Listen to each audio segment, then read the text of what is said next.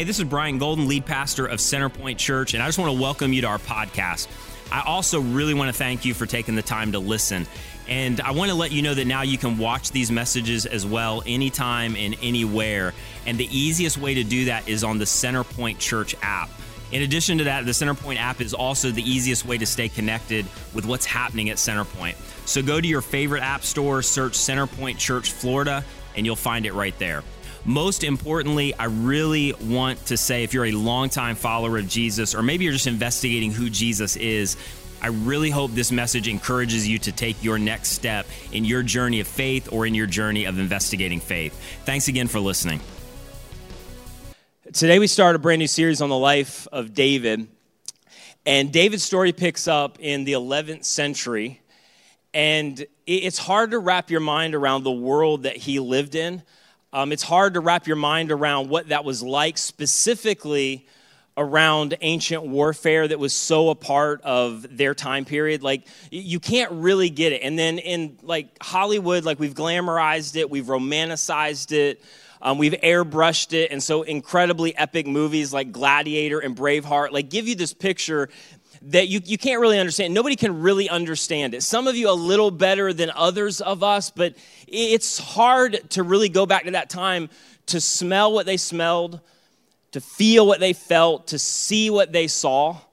Like it's hard for you to really wrap your mind around what that was like in that time period. And the thing about ancient warfare that is so different, and again, some of you can relate at, at, some level, but, but what was so different is battle was not fought at a distance. Like n- nobody was viewing what was happening on the battlefield from a drone, that they weren't looking at it from across, you know, some distant part of, of the desert. It, it was hand to hand combat, meaning you were face to face with your enemy. And you peered at them over a shield, and literally, when you went into battle, you got close enough that you could smell their breath, you could see into their eyes. You could, in some cases, probably get close enough to almost hear their heartbeat. And when you looked into their eyes in ancient warfare, in many cases, you would see terror, you would see fear like you've never seen fear in somebody else's eyes before. In some cases, the person across from you would have drunk enough that they would be able to just lose all inhibition to be able to do what they're being asked to do in the moment. But the one thing that you didn't want to see in the eyes of the person that you were staring across the shield at was a look of calm. Because a look of calm meant that that person was a professional killer. And unless you had been on a shield wall before, unless you were a professional killer, it meant that you had, you had almost no shot at surviving that encounter. And when you got done is when you would assess your wounds because the adrenaline would be so much that you really wouldn't know what was happening in battle in the moment. It would only be after where you would have blood all over you and you would have to assess whether that blood was your blood or whether that blood was somebody else's blood. And they didn't know a lot about germs, they didn't know a lot about disease, but what they did know is if they got punctured and the clothing went into the wound, they knew it was probably over for them. And if they discovered that after the battle, they knew that their time on earth was about to end. And then the worst thing that they could experience on the battlefield is when they were next to their brother in arms and suddenly somebody right beside them retreated. When that happened, they knew they would die, it would be over, and their body would not be buried. It would be left on the battlefield to be eaten by birds and animals, and their carcasses would rot with nobody coming back to drag them. Welcome to church. So in 1 Samuel 17 17, it picks up with his story and says, Now the Philistines gathered their forces for war and they assembled at Socoh in Judah. And the story talks about Saul. He is the leader and the king of the armies of Israel. And you've got the Philistines, which is their major enemy. And Saul begins to assemble his army in the valley of Elah. And the Israelites and their army take um, camp on one side of the hill. The Philistines take camp on the other side of the hill, and they get ready to fight. And then verse 4, many of you know the story, even if you haven't been around church. It says, And then a champion named Goliath, who was from Gath, came out of the Philistine camp. And the greatest sports reference in history was born in this moment, besides all the other theological implications.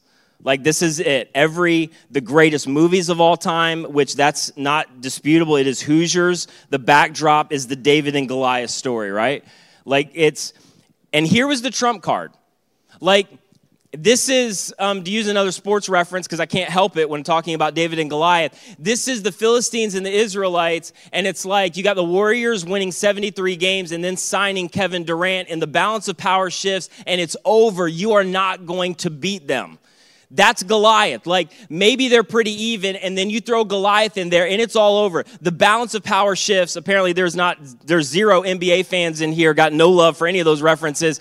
But this is the moment where it's all going to change because they're staring back at a guy who is six cubits in a span. It's about um, to talk about, which means he's about nine feet tall. This is Manute Bol plus a foot. One more NBA reference. I'm just going to keep going until I get somebody in the room. It says that he's got a bronze helmet. He's wearing this scale armor that weighs about 6,000 shekels, which is over 100 pounds, like 115 pounds. The guy has um, a shield bearer that goes in front of him, and then Goliath has a javelin about 600 shekels behind him. And I'm not talking about, I'm not talking about a like a little sword. I'm talking about a javelin that's about six feet in length, that weighs about 15 pounds. And Goliath literally could stand behind the first shield wall. And he's so tall and he's got this six foot long javelin that he would stand behind it and just reach over and take people out. He was uh, like, he's Megatron. He is, nobody's gonna defeat him. It's not gonna happen. Nobody is even willing to fight this guy. In ancient warfare, he is the trump card, and nobody is gonna take him down. He's an intimidating dude. And so in verse 8, Goliath stood and he shouted to the ranks of Israel, Why do you come out and line up for battle? Like Goliath starts throwing shade at the entire Israelite army, going, Why are you guys even assembling and lining up like you're going to fight? Because nobody in their right mind is going to fight me. I am not a Philistine. I am not a Philistine, and you are not the and, and are you not the servants of Saul? Meaning Saul's your king. Like, why are you here? So he says, Choose a man and have him come down to me. And then verse 9, if he's able to fight and kill me, we will become your subjects but if I overcome him and kill him, he will become our subjects and you'll serve us. Meaning, you guys got no shot.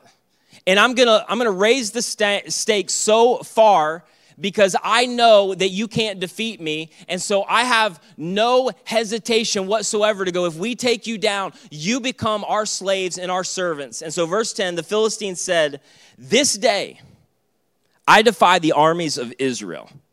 Give me a man and let us fight each other. The problem was, Goliath wasn't defying the armies of Israel. And so, verse 11, on hearing the Philistines' words, Saul and all of the Israelites were dismayed in both campuses and what? And terrified. And here they are. The entire Israelite army is freaking out for good reason. Nobody wants to fight. Saul, who is the commander and king of the Israelites, the Israelite nation and army, is nowhere to be seen. And everybody in Israel is looking for a champion. Everybody in Israel is looking for a hero. And for good reason, they look to their king. They look to their king for two reasons. Number one, he's the king. That's who you look to. Number two, in ancient warfare, the tallest guy in their mind was the greatest warrior. And so, literally, part of the reason that Saul got selected as king is he is the tallest guy in the armies of Israel. He just looks like a king. And so they're looking for the tallest guy, the commander, the king, to come out and to lead them to victory. And all of their hope, for a good reason, is in Saul, waiting for Saul to lead them to victory and somehow find a way around this impenetrable fighting machine. Now, here's where our story intersects. Because here's the reality for every single one of us thousands of years later. This is just true of us. We place our hope in what we depend on. It goes further than that. We place our hope in who we depend on. It's why you have the potential to resent your parents more than you resent anybody else in your life. Because you have the potential to place your dependence and your trust in your parents more than you would trust anybody else. And what you depend on and what you trust in is the level of your hope. It's why the level of your dependence and trust in something is also the level of your disillusionment, disappointment, and sometimes anger when it doesn't go the way you want or they don't go the way that you want because all of your weight was leaning into them. Your hope was in them. I mean, you've seen this with your kids like your kids are, are great, but there's things that you want to change, and they never get mad at the neighbor's parents. In fact, they go over there, they come back, and the neighbor's like, they're so respectful, they're amazing. And you're like, who? Whose kid? Like my, my little boy who is amazing, and I'm so proud of him. He just started school and he's doing great, but he's almost doing too good. Because I take him to school and like he goes in and he's amazing all day long. And when he's leaving, I just want to stop him at the threshold of the door to go, listen, I'm doing most of the heavy lifting in this parenting like relationship uh, with Nicole. I, I wasn't excluding her. Uh, like the teacher is amazing, but we're doing the heavy lifting. Could you bring some of this home with you? Like some of the listening and respect and obedience, like bring that home to us. Right? It's just the way it works. Like where you place most of your hope, most of your trust, most of your dependence, it's there's this greater potential to be disillusioned or disappointed. And there Saul is conspicuously absent. He's losing credibility literally day over day. And all of the armies of Israel have completely lost hope. All of their hope is dead. And what's interesting is this whole conflict illustrates and really amplifies the fact that God didn't want Israel to have a king in the first place. God never wanted Israel to have a king because God had a very specific agenda. And He knew that wherever you place your dependence and wherever you place your trust is ultimately where you're going to place your hope. And so God did something literally about 400 years before this that set Israel ahead of every other nation by thousands of years. In fact, if you're skeptical and you're listening, and we have a lot of skeptics, and I love that, and you're not sure about the whole thing, you should just take into account this that thousands of years before any nation had ever discovered this, God established Israel as a theocracy, which meant a nation of law administered by judges. Because here's what God knew I, I want to be their king. I want to be your ultimate king. And then uh, there's going to be laws. We're going to create laws. Judges are going to administer them. But ultimately, I want your hope and I want your dependence and I want your trust to be in me above everything else.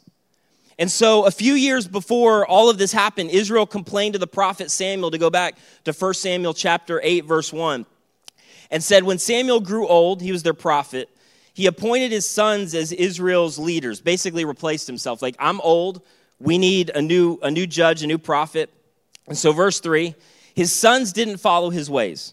They turned aside after dishonest gain and accepted bribes and perverted justice. So basically, if you've got the money, like you're, you're going to get acquitted. So rather than if the glove don't quit or fit, then we're going to quit. If the money's right, you're going to see daylight ultimately. Um, if you're over 40, you have some idea what I'm talking about. If you're not, you have no idea what I'm talking about. Um, so all the elders of Israel, verse 4, gathered together and came to Samuel at Ramah. And they said to him, Samuel, you're old, by the way. And your sons don't follow your ways. Now appoint a king to lead us, such as all of the other nations have. Basically, hey, we want to be like everybody else. We want to have what every other nation has. We want to be like the cool nations. Everybody has a king except for us. We want one of those. We, we want to be in on that. And here is where so we so confuse the Old Testament is a whole nother message. The church gets so confused by this. We take passages out of context and throw them on coffee mugs and t-shirts, and they they lose all of their meaning. We love to take verses like God's gonna do a thing in your days that you wouldn't believe even if you saw it, and we're like, that is so inspirational. Yes, I am gonna start that business and succeed. God's gonna do amazing thing. The only problem is three verses later, God says, I'm gonna kill everybody and then we slap that on a Christian t shirt or mug. Listen, there's lots of great inspirational verses about God being with you. Don't rip an Old Testament verse out of context about what God's going to do in your life, and it has nothing to do with God's promise to you. Just my little pet peeve. here's what they didn't know and what a lot of us forget in church world which is why we jack up the scripture god established israel for a very specific purpose that had a lot more to do with just israel. In fact god came to abraham early on and said hey abraham through you through you, I'm going to bless the entire world. Through you, I'm going to do something that ultimately is going to have a ripple effect through every generation and through uh, on every continent and through all of the history of the world. It is bigger than Israel. It's bigger than you that eventually through you, there's going to be a nation, there's going to be a king, and he's going to be the king, and he's going to offer salvation to the entire world. And so God wanted everybody to look at Israel and go, okay, not who is their king, but who is their God? Because through Israel, they would look at Israel and the nations would go, Man, why are they so blessed? Why does God grow their crops? Why do things seem to work out for them? Why do they have victory in battle? And it was for one reason. God wanted people to look at the nation of Israel and go, This God, Yahweh, is legit. He's got a plan. And then through that nation, a king and Messiah would come and he would offer what every bit of humanity needed, which was rescue and salvation, apart from what they could do, instead, what God could do. And eventually, God would set up a kingdom and a king, but it would be one king, the king of all kings. And Israel was the messenger for that message to all of the world.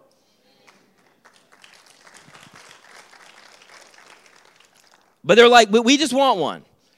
And so, verse 6, when they had said, Give us a king to lead us, this displeased Samuel. So he prayed to the Lord. Verse 7. And the Lord told him, Listen to all the people are saying to you. It's not you they rejected, but they rejected me as their king. Now listen to them, but warn them solemnly and let them know what the king who will reign over them will claim as their rights. Because God knew what they didn't know, because they'd never operated under a king, that a king is going to require stuff. He's going to tax you, he's going to take some of your herds, he's going to draft your sons into war there's going to be some, some impl- implications to what you're asking me to do. But Israel insisted, we want a king. And it's interesting because Israel's insistence set the stage for the most detailed historical narrative, maybe in all of ancient literature the story of King David. Now, here's what I hate about this. And this is another, just to, sometimes I just like to get stuff off my chest when I preach stuff. Um, the thing that we tend to do is take narratives in the scripture, make certain narr- narratives nothing more than little children's Bible stories with some kind of moral, like, like I don't know, like moral, here's what you should do with this, and it completely loses its power and its context altogether. And by the way, we're usually not very good at it. We don't really know the age at which to share certain stories, so we, we scare our kids to death by, hey, you need to obey God. One time, God, um, he had Noah bring all of the his family and all of the the animals into the ark. Look, here it's illustrated. Look at the cute little animals going into the ark. And then God shut the door and he drowned the entire world, and only his family lived. Good night, Johnny. Don't worry that it's raining outside. God will never send a flood. Like, we just do this. Later, we turn Jonah into nothing more than you just need to obey God. And by the way, John, Jonah got thrown over a ship, swallowed by Shamu, and then vomited up. God loves you. Can't wait for our beach trip. Like, we just scare the heck out of kids.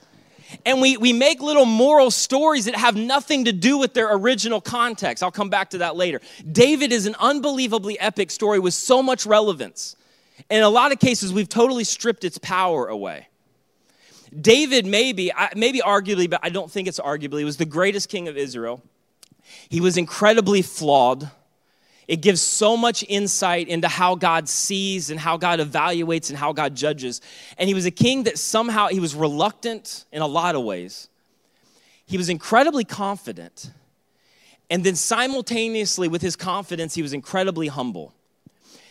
And here's the thing that made David unlike the average king during that time is that, that David, he talks about this over and over again in the literature that he wrote. David loved the law meaning God had administered a law for the nation of Israel, and, and part of that law was simply to show them how to operate as a nation. It had an expiration date, it didn't carry into the New Testament.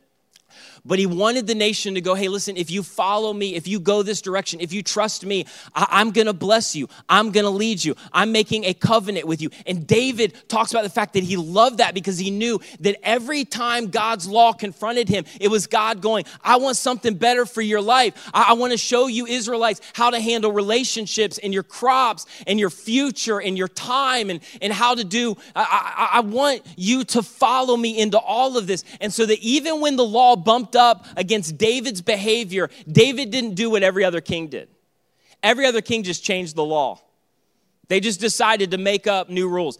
It's exactly what we do thousands of years later when all of a sudden you move down a road where your behavior starts to change, or maybe you want something sexually, or there's some other area of your life, and then you begin to kind of to create this narrative that you don't believe anymore. And it has nothing to do with intellectual reasons. It has everything to do with you started to behave a certain direction, and now you've gone to find a belief system that'll match your behavior.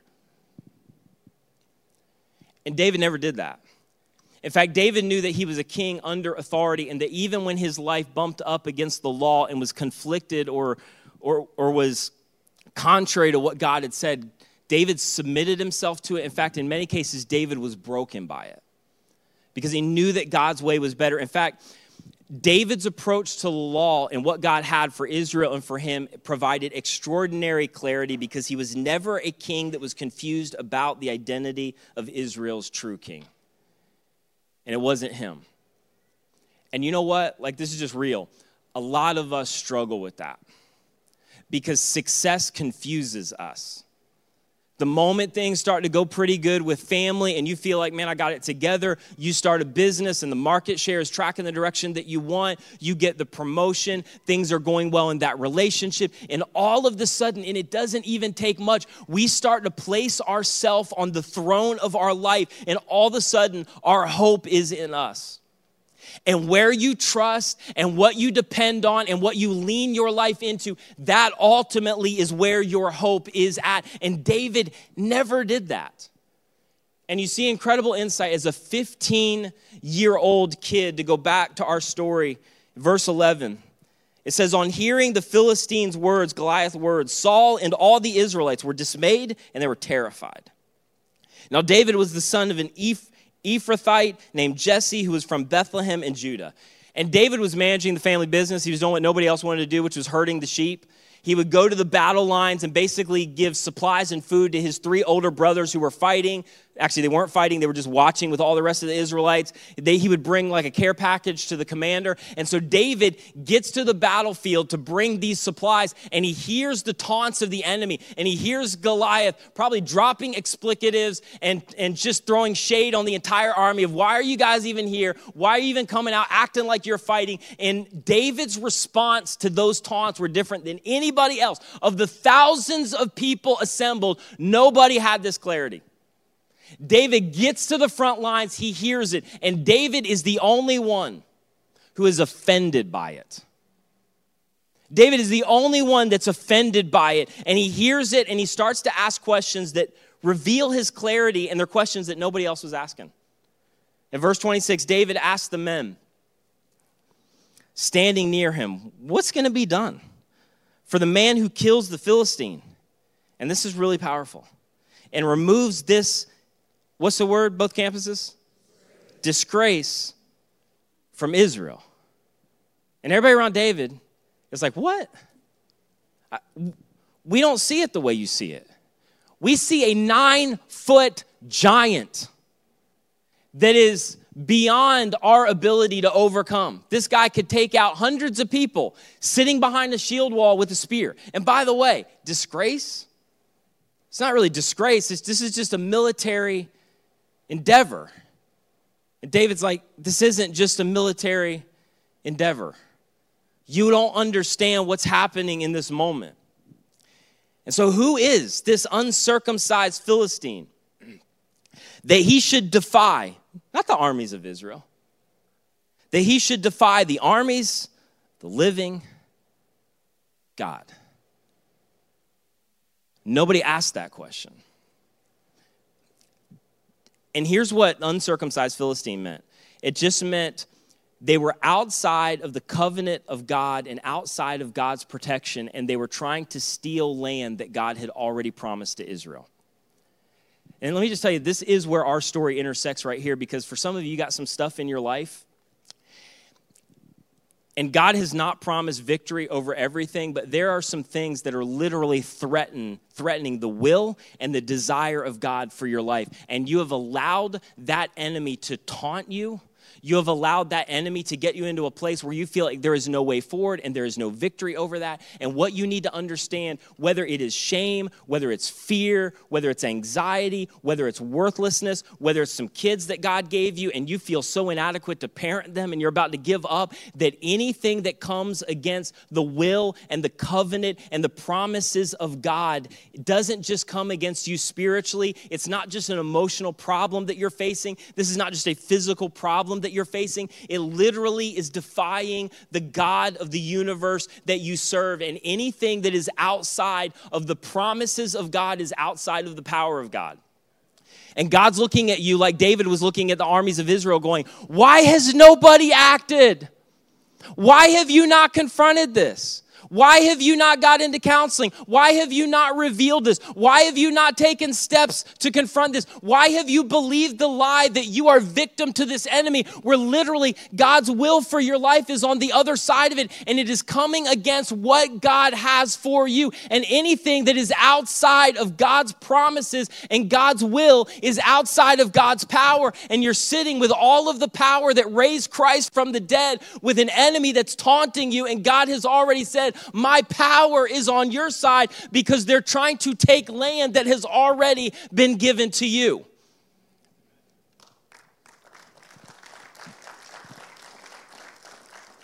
So finally, somebody overhears David. And they end up ushering him in before Saul. And Saul's kind of excited because there's uh, apparently one dude who's willing to go out and fight Goliath. And then David gets before Saul, and Saul is bitterly disappointed. Like, you're a kid you haven't been working out, doesn't look like. You don't have any scars, you don't have any wounds. it, it is apparent that you have no experience on the shield wall. Like, dude, don't wait, don't waste my time. Saul gets even more disappointed because he finds out he's got three older brothers that are more qualified than David, and all of them are out um, at the battle lines. None of them are willing to fight. And like, David is the guy that you send me? And so David like is talking to Saul and he starts to give his resume.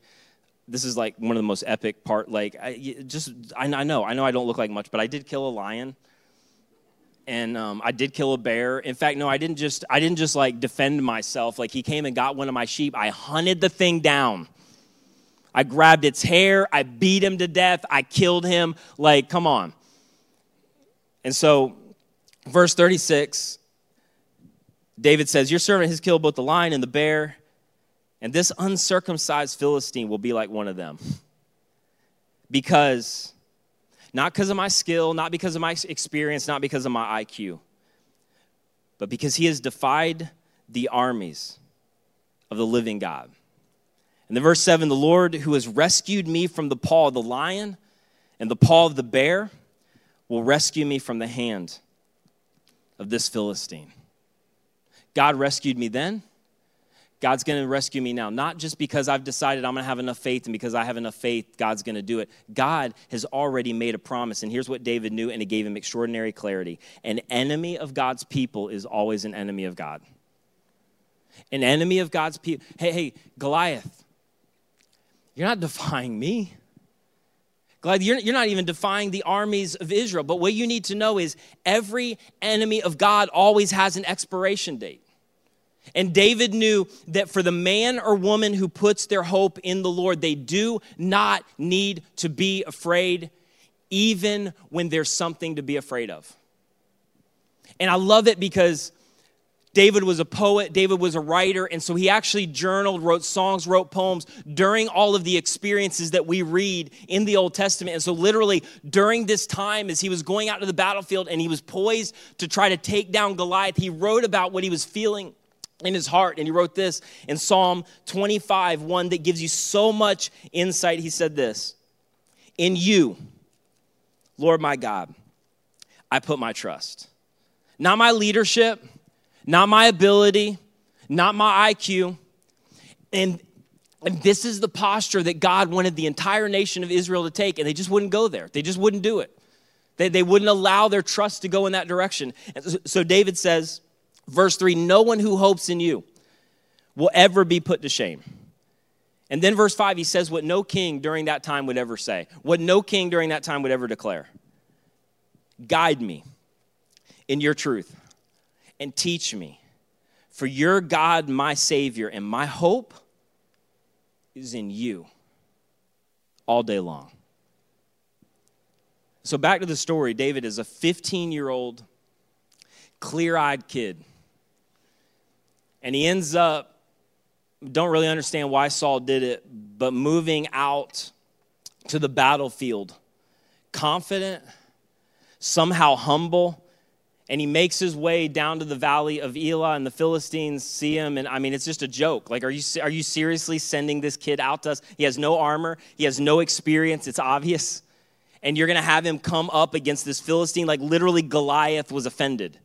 And can you imagine the armies of Saul, the armies of Israel, looking at David go out onto the battlefield? This little kid, he's 15, he has no armor, and they're thinking, Do you know what is at stake for us? Like, we become the slaves of the Philistines if this guy loses and this is who you're taking out to the battlefield to rep Israel? Like, why in the world would you do that? And Goliath comes out, and David comes out, and David listens to the taunts, David listens to the battle cries. And in verse 45, David said to the Philistine, You come to me with sword and spear and javelin, but I come to you in the name of the Lord Almighty, the God of the armies of Israel, whom you have defied. Goliath, you haven't positioned yourself against me. You haven't positioned yourself against the army of Israel. You've positioned yourself against God. And David proceeds to give Goliath a little picture of the future. Hey, Goliath, I know that you're nine feet tall. I'm about to take you down. I'm about to kill you. I'm about to feed the carcasses of the Philistines to the birds of the air and to the beasts of the field, to the end of verse 46, so that the world will know that there is a God in Israel who will not be defied.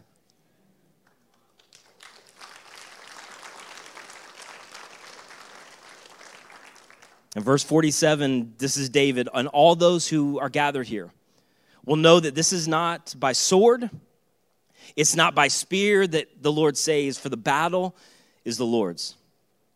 And he will give all of you into our hands. And Goliath came closer, and David began to move in his direction, and this no name kid with no experience takes down the most feared enemy at that point in all of the world. And in that instant, he becomes the most popular man in all of Israel. And in that instant, he becomes the most feared man among all of the Philistines. And the moment Goliath face plants and hits the dirt, the Philistines make a tragic decision. Verse 41 After he killed him, he cut off his head with the sword. And when the Philistines saw that their hero was dead, they turned and they ran. And that moment, it was over. And the Israelites ran down the Philistines. They plundered them, they completely overtook them and annihilated them. After weeks of being taunted and allowing this to go on without anybody willing to fight, because David had clarity and saw something that Saul was never going to be able to see. And this is true for every single individual that is able to put their hope in the Lord. Those who put their hope in the Lord, there's three things that characterize them that you see from the life of David. They see clearly, they act confidently, and they walk humbly. They see clearly because they understand what few people understand that my confidence and my trust is not in me.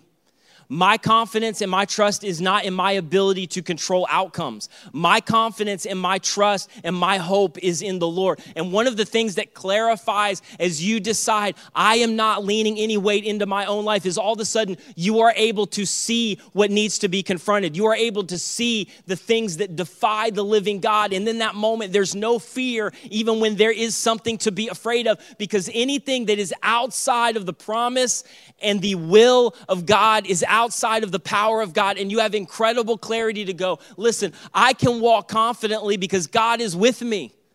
And I'm not doing this on my own, and I'm not confronting this on my own, and I'm not going by myself. But listen, simultaneously, I'm gonna walk humbly because I'm gonna understand and recognize that I cannot control the outcomes of my life because there are too many variables outside of my control.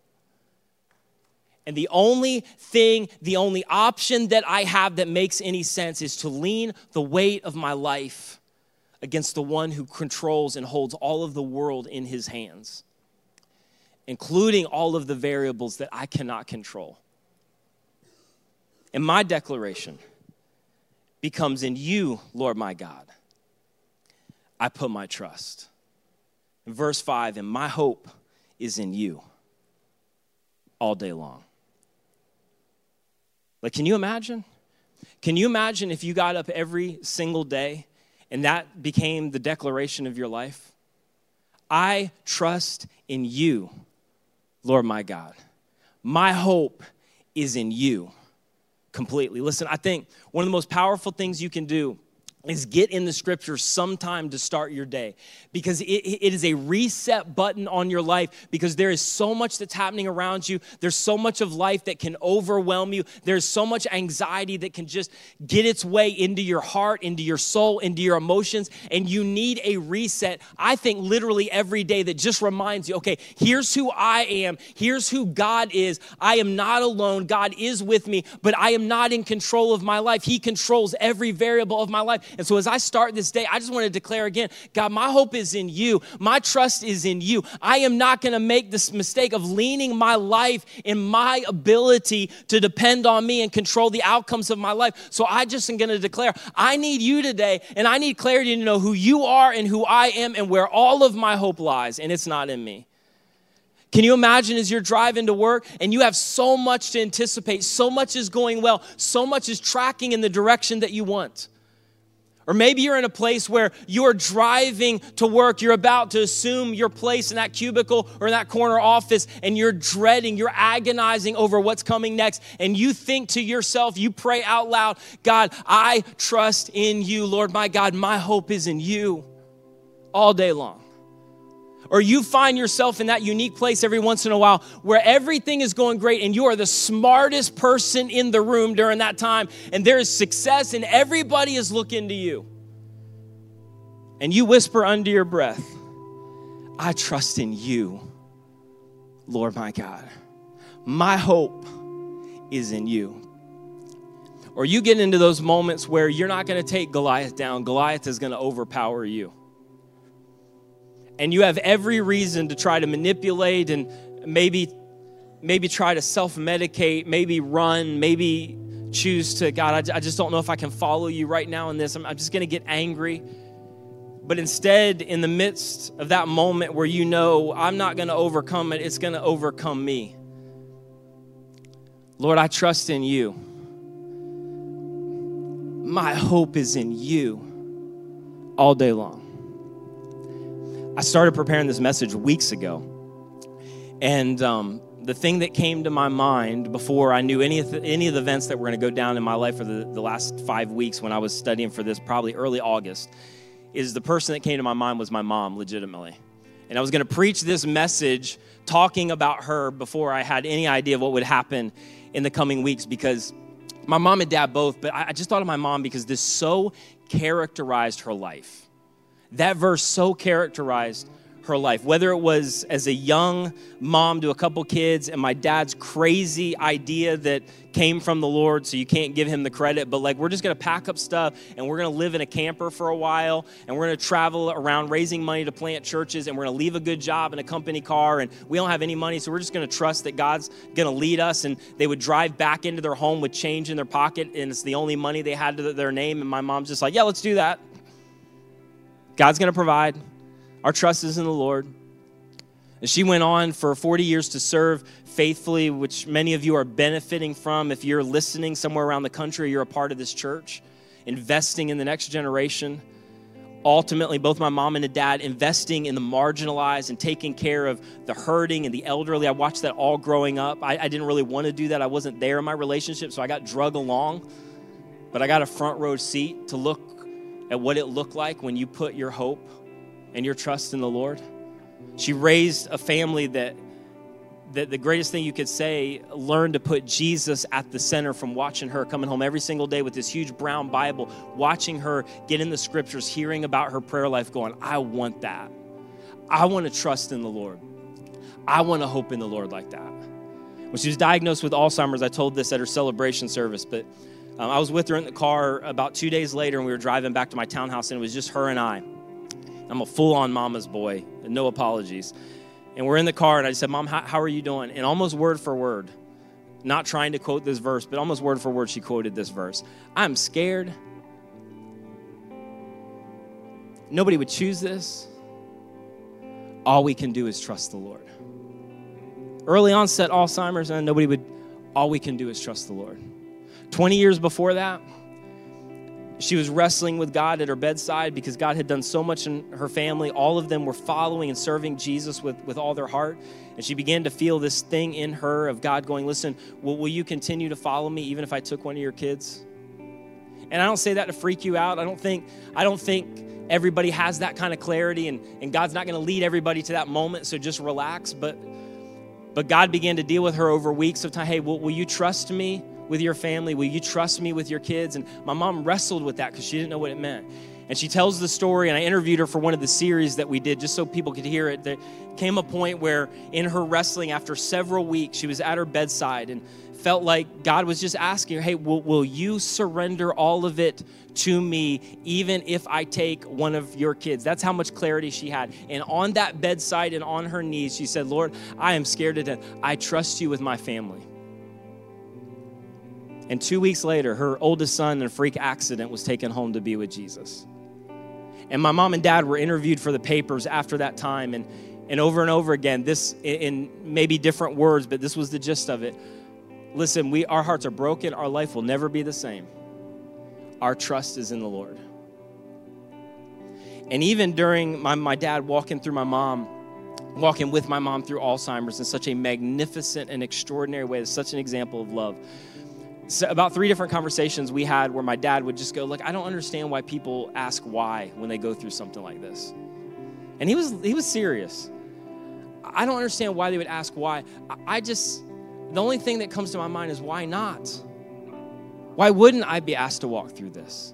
Why wouldn't I go through this in a sin infested world? Why, why, would, why would I somehow be different? And over and over again, I'm telling you, like he would say, it has not altered my hope in the Lord.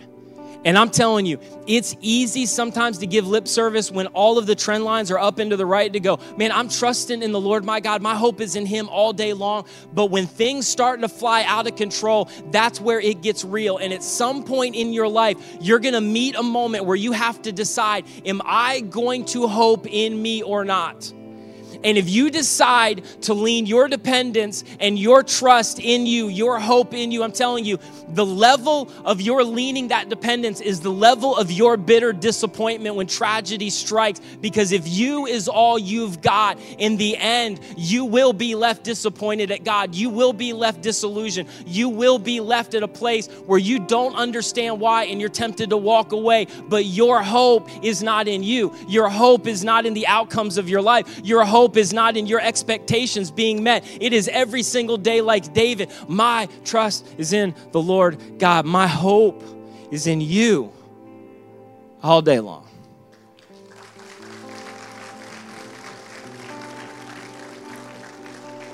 And come on, one day, and we're going to end with this one day, the ultimate Goliath is going to be defeated. Hey, the story of David and Goliath is not about you defeating your enemies. Stop writing those books.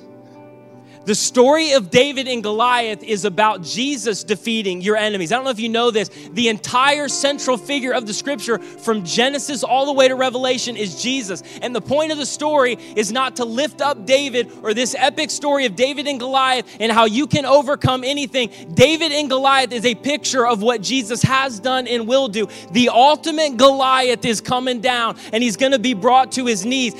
Goliath represents sin that is going to be defeated forever forever, death that is going to be defeated and eradicated forever, heartache that's going to be taken away forever, tears that are going to be wiped away from every eye forever, and that King Jesus one day will sit on his forever throne, and anything that defies the living God will be brought to its knee under the power and control of the resurrected Jesus. Goliath one day is coming down once for all time, and that's our hope. That's our trust, not in you overcoming anything, in the fact that Jesus has already overcome everything. And that's why we worship him. So, would you stand with me at both of our campuses and would you just pray with me in this moment? And for some of you, this is a declaration in the middle of success. This is a declaration in the middle of, of a time in your life where it is so hard. But it's your declaration nonetheless that, God, I, I want to maybe be brought back to this place or I want to be brought to this place for the first time in my life, but I want to make my declaration in the mix in the midst of whatever those circumstances look like. That in you, my God, I'm putting my trust. And my hope is in you. And I'm not going to be confused by that. If that's you at any of our camps, we just lift up your hands, whether this is a declaration of success or failure. It's something that God's Spirit is moving on your heart that I, I need to change the posture, the attitude, and the mindset of my heart, but I want this to be true of me.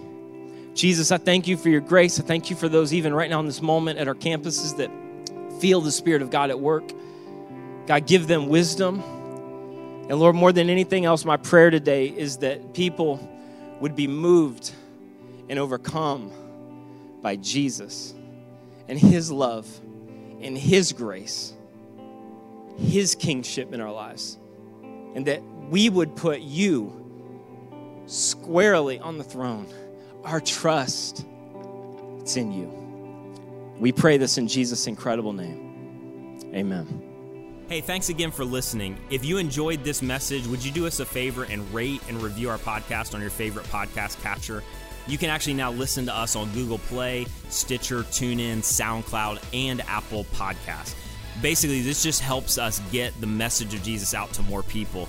And the other thing I would say is, we would love for you to join us at one of our gatherings. One of the things we work really hard at is to create a safe place for people to be able to ask questions, to be able to investigate, and grow in their faith if they're longtime followers of Jesus. And one of the things that we say a lot is regardless of what background you're coming from, you can belong here before you believe. And so, if you want more information about our church, our location, service times, just go to our website at centerpointfl.org.